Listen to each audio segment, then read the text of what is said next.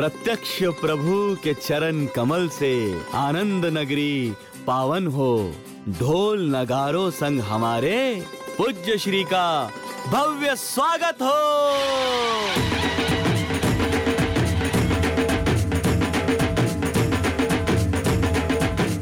सपनों के शहर, माया नगरी, आमची मुंबई में आप सभी महात्माओं का हार्दिक स्वागत है।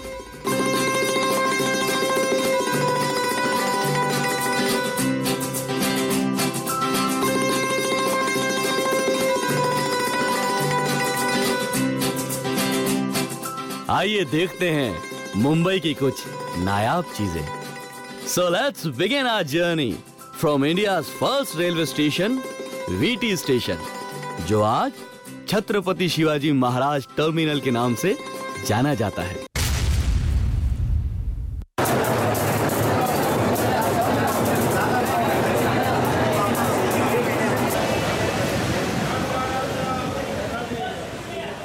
प्लेटफॉर्म क्रमांक सात पर आने वाली लोकल ग्यारह बजकर चार मिनट की मुंबई छत्रपति शिवाजी महाराज टर्मिनल के लिए बारह डिब्बों की तेज लोकल हैं।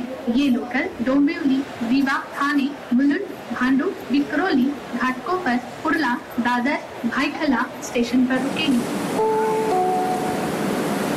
गाडी नंबर एक, दो, नौ, दो, एक फ्लाइंग राणी एक्सप्रेस तिच्या निर्धारित वेळेत पाच वाजून पंचावन्न मिनिटांनी प्लॅटफॉर्म क्रमांक तीन वरून जाणार आहे. अरे ओ कुली ट्रेन आ गई रे! चाय चाय चाय चाय चलेगा चाय बढ़िया मिलेगा चाय राम पिरारी चाय बढ़िया।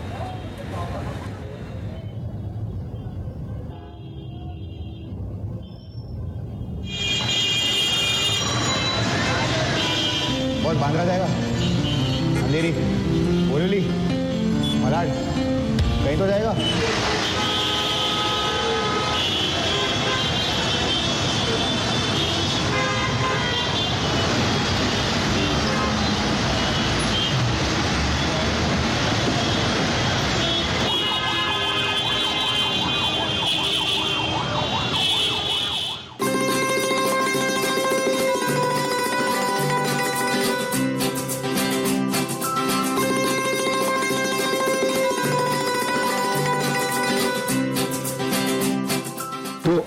बढ़ते हैं मुंबई के प्राचीन मंदिर और मॉन्यूमेंट्स की ओर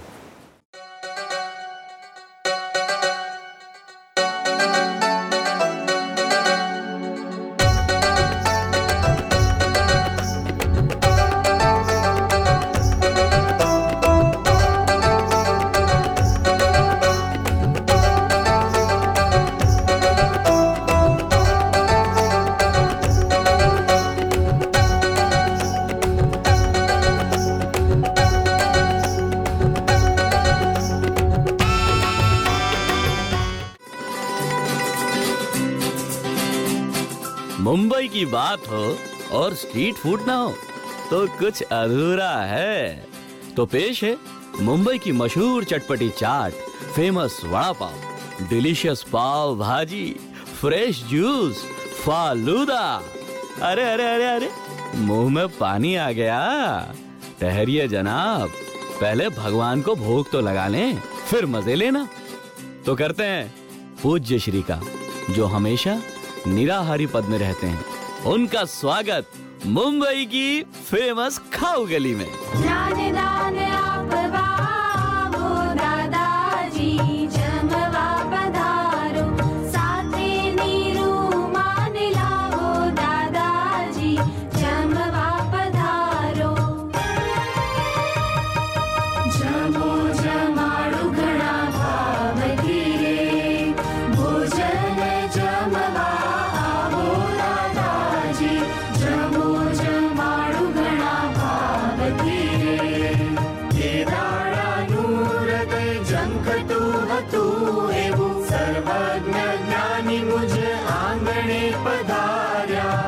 ज्ञान रस पायो आज दादाजी जमवा पधारा। कृपा वर्षीयाज ज्ञानी पुरुषनि अपना सिवृत्ति तृप्त थई। धन्य अवधार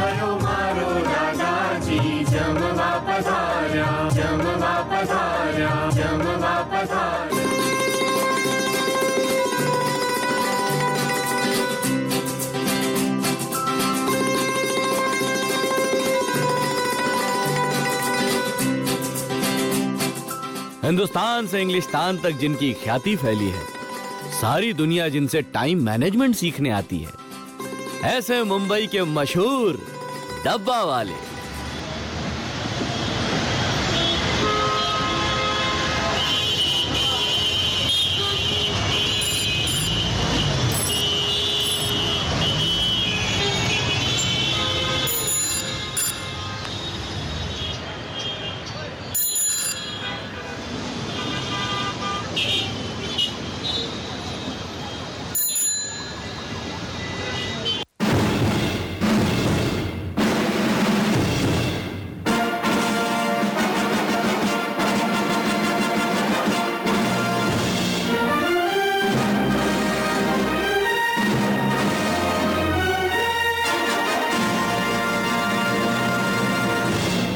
लेडीज़ एंड जेंटलमैन अभी दिल थाम के बैठिए।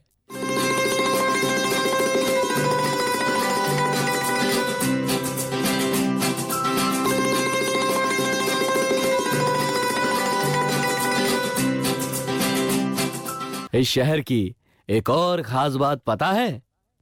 इस शहर के साथ जुड़े हैं दादा श्री, निरुमा और पूज्य श्री। तीनों ज्ञानियों के जीवन के कुछ अनमोल लम्हे।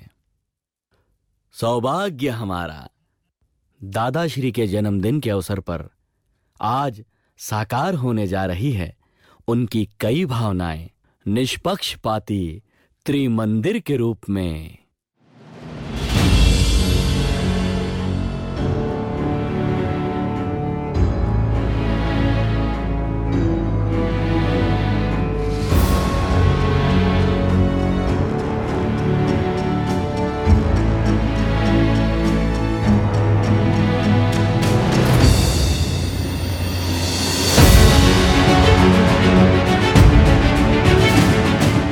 Come on, Bombay. Come on, Bombay. મને જે એ સીન યાદ આવે છે કે અહીંયા સીન અહીંયા ઉપર આવ્યા તો અનિલભાઈ બધું બતાડતા હતા કે આમ છે તેમ છે અહીંયાથી આટલી જમીન આમ નામ ને તેમને નિરૂમા પાછળ ઊભા. નિરૂમા પછી ઈશારો કરે. આ કર. પછી નિરૂમા ઘરે જઈને કહેતા હતા કે એકવાર ભગવાન નહીં આવી જવા દે ને. ભગવાન અહીંયા આવશે ને તેમની ચેતનાથી બોમ્બે ઉપર બહુ સારું થશે. તકલીફ નહીં પડે. તકલીફો નહીં આવે. તકલીફો નહીં આવે. અને મુંબઈની ભૂમિ ઉપર બધું ભગવાનની પધરામણી થાય ને તો મુંબઈનું કલ્યાણ થઈ જાય. હું એક દેરાસર મુંબઈમાં હોજો. એવું એક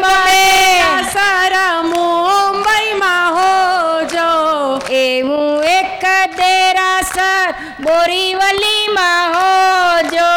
એવું એકાદેરા સર બોરીવલીમાં હોજો. સાથે મારા દાદાજીનું વિજ્ઞાન હોજો. આ ડેરાસર બંધાય છે ને બધો? આ મત મતાર્થ બધા છૂટી જશે. અને હિન્દુસ્તાનમાં મતાર્થ જવા માટે એ રીતે ડેરાસર બધું બાંધવા પડી છે. આ મતાર્થ કાઢવા માટે લોકો આત્માર્થને બદલે મતાર્થમાં પડ્યા છે. એ મતાર્થ નીકળી જાય તો આત્માર્થમાં આવી જાય.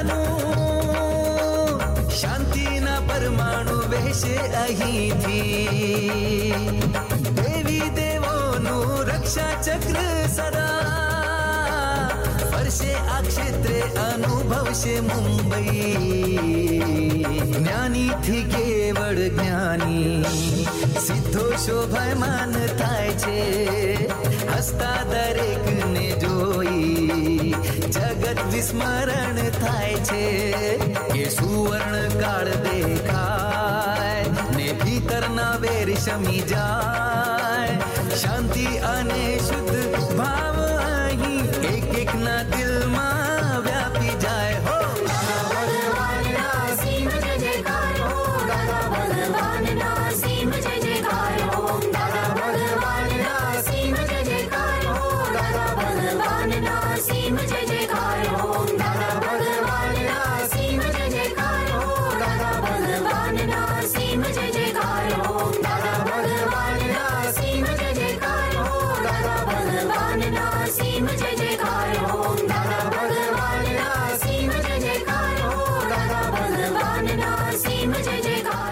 આપણે પૂજ્યશ્રીને વિનંતી કરીશું કે દાદાશ્રીના એકસો બારમાં જન્મજયંતિ મહોત્સવનો શુભારંભ દીપ પ્રાગટ્યથી કરે.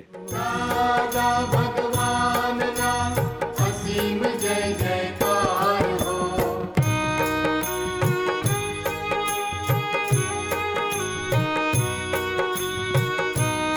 જય સચ્ચિદાનંદ હવે પૂજ્યશ્રીને સત્સંગ શરૂ કરવા માટે વિનંતી કરીએ છીએ.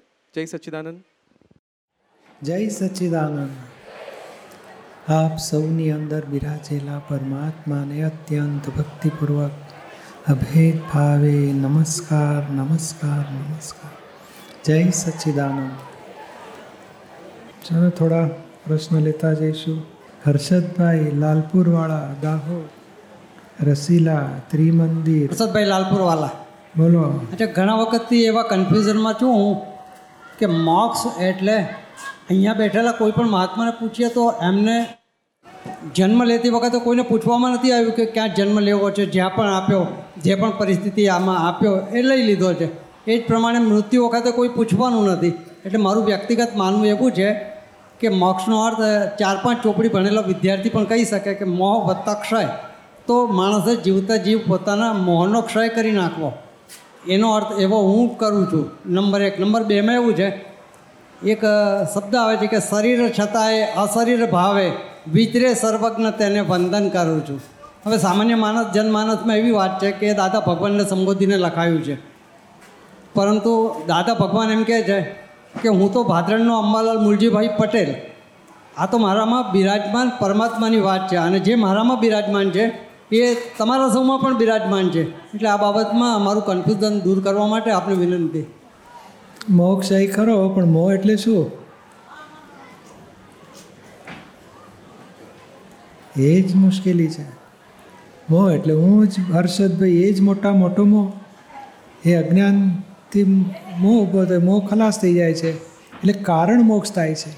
મોક્ષ એટલે બે સ્ટેજના મોક્ષ હોય છે. એક તમામ દુઃખોથી મુક્તિ, એ પહેલા સ્ટેજનો મોક્ષ છે. અને જન્મ મરણના ફેરામાંથી મુક્તિ એ છેલ્લો મોક્ષ, એ પછી થશે. પહેલાં કર્મ ના બંધાય. અને દુઃખો અડે નહીં. એ સ્થિતિ આ જ દેહમાં આ જ સમાજમાં આ જ રસથી જીવનમાં આપણને અનુભવમાં આવે. એ પહેલાં સ્ટેજનો મોક્ષ. સમજાયું ને? અને એ બરાબર છે. શરીર છતાં પોતે અશરીરી ભાવે વિચરે છે. એ જ્ઞાની પદની વાત છે કે દેહ છતાં દેહાતીત દશા. એ જ્ઞાનીને નંબર, નમન. અને દાદા ભગવાન તો પોતાના અંદરવાળા ભગવાનને કહે છે જ્યાં સુધી આપણને પોતાનો આત્મા સંપૂર્ણ અનુભવમાં આવ્યો નથી આવતો નથી. ત્યાં સુધી જ્ઞાની પુરુષ જ આપણો આત્મા. આપણા આત્માને આપણે નથી દેખી શકતા. તે દેહધારી પરમાત્માને નમસ્કાર કરો તો પોતાના આત્માને પહોંચી જશે. નમસ્કાર. સમજાયું ને? જય સચિદાન જય સચિદાન પૂછે શ્રી. બોલો. લખ્યો છે પ્રશ્ન. નીલિમા ટંડન. થાણે મુંબઈ. ઉપયોગપૂર્વક દર્શન કરીએ તો મૂર્તિ વાતું કરે એવું દાદા ભગવાન કહે છે એ સમજાવો. હા, એટલે આ બધી મૂર્તિઓ છે એક ક્યાંક હાજર છે? સિમંદર સાંઈ ભગવાન એમની મૂર્તિ છે. તો એમને આપણે આ દેહથી મૂર્તિના દર્શન થાય. સૂક્ષ્મ સ્વરૂપે એમના તત્વ સ્વરૂપના દર્શન કરવાના કે જ્યાં હો ત્યાં એ તત્વ સ્વરૂપે કેવળ જ્ઞાની પરમાત્મા નમસ્કાર કરું છું.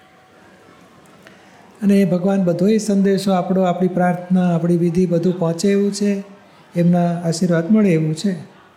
એટલું બધું આ આ મૂર્તિ હોવા છતાંય જીવતાનું અનુસંધાન થઈ શકે એવું છે. તો એમના દર્શન કઈ રીતે કરવા જોઈએ? શું આપનું સ્વરૂપ તે જ મારું સ્વરૂપ છે. આપનું કેવળ જ્ઞાન સ્વરૂપ છે. મને મારું કેવળ જ્ઞાન સ્વરૂપ અનુભવાતું નથી. આપ એવી કૃપા કરો મને પણ મારું કેવળ જ્ઞાન સ્વરૂપ અનુભવમાં આવે. ત્યાં સુધી આપના સ્વરૂપમાં મારા સ્વરૂપના દર્શન કરું છું. એમને નમસ્કાર કરવાના. અત્યારે તો તમે જ અમારા પર કૃપા કરો તો જ અમને દર્શનની ખબર પડશે. એ બરોબર છે. અને પાસ આજ્ઞામાં રહેવાય અને કોઈને દુઃખ ન અપાય એવા આશીર્વાદ આપો. બરોબર છે. જય સચ્ચિદાનંદ મોદી ધીરજલાલ વિસનગર.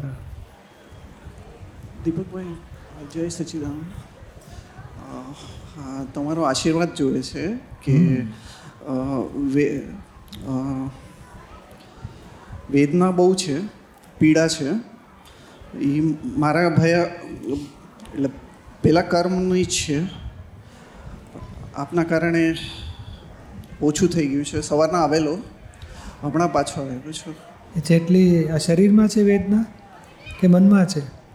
નહીં શરીરમાં છે. એ શરીરમાં છે. સમજવાનું ભાઈ આ કંઈક કોઝિસ કરેલા છે ઇફેક્ટ આવી. જેમ ટમેટાનું સૂપ પીધો ને પછી હાડકા સાંધા બધા દુખે, તો આપણને સમજાય કે આ ખાધું તે દુખ્યું. પૂર્વભાવે કોઝિસ કરેલા છે ઇફેક્ટ આવી છે. બે ઉપાય છે, એક તો ડૉક્ટરની દવા એ બધું વ્યવહાર કરવાનો, યોગ્ય અને અંદરથી મેં જુદું રાખવાનું કે આ શરીર બધા હિસાબ આવ્યો છે, ક્ષમતા ભાવે પૂરો કરવો છે. અને ત્રીજો ભાગ એ છે કે સમજી લેવાનું કે આ દેહ કેટલો ઉપાધિ કરાવનારો છે. માટે મોહ પોતાના દેહ ઉપર કરવા જેવો નથી ને કોઈના દેહ ઉપર કરવા જેવો નથી. કે આ દગો નીકળે છે, માટે ચેતી જાઓ. હાથમાં આપણો હાચો હગો અને આ દેહ નગો. બહાર કહેવાનું નહીં, પણ અંદર ખાને જાગૃત થઈ જવાનું. કે આ આટલી ઉપાધિ કરાવે છે? હું એને રૂપાળો માનું છું, હૂંફ આપશે, પ્રેમ આપશે મોહ કરું છું. અંતે તો મારો દેહ મને દુઃખ આપે તો બધાનો, બીજાનો દેહ મને કેટલું સુખ આપશે? માટે આ એનાલિસિસ કરીને મજબૂત થઈ જાઓ. દેહ ક્યારેય સુખ આપી શકવાનો જ નથી. આત્મા પોતે જ સુખનું ધામ છે ભીખ માગવાની. વાર જરૂર જ નહીં પડે. મોદી ધીરજલાલને પ્રાંજલ પ્રજ્વલ. જય સચ્ચિદાનંદ પૂજ્યશ્રી. બ્રહ્મચર્યમાં થોડું મદદ જોઈએ છે. હા. એ એ ધીમે ધીમે આવતો રહેજે સત્સંગમાં. અને આપતા પુત્રને મળતો રહેજે શું? પૂજ્યશ્રી હમણાં દિવાળીના વેકેશન પછી એક સબ્જેક્ટ આવે છે તો લવ બ્યુટી અટ્રેક્શન કરીને છે. તો એક સબ્જેક્ટમાં મારું ચિત્ત થોડું લાઈક ફરતું રહે તો બ્રહ્મચર્ય પાડવા શું કરવાનું? કઈ પ્રાર્થના શક્તિ હા. નવકલ્મો છે ને બધી શક્તિ માગજે એમાં હા. નવકલ્મોમાં લખ્યું જ છે બધું. શક્તિ માગજે ને નવકલ્મોની ચોપડી પણ સમજી લેજે. ભાવના સુધારે ભવો બહુ બીજ સુધારીશું તો ફળ સારા આવશે. એ રસ્તો બતાડ્યો છે એમાં શું? જય સચ જય સચ્ચિદાનંદ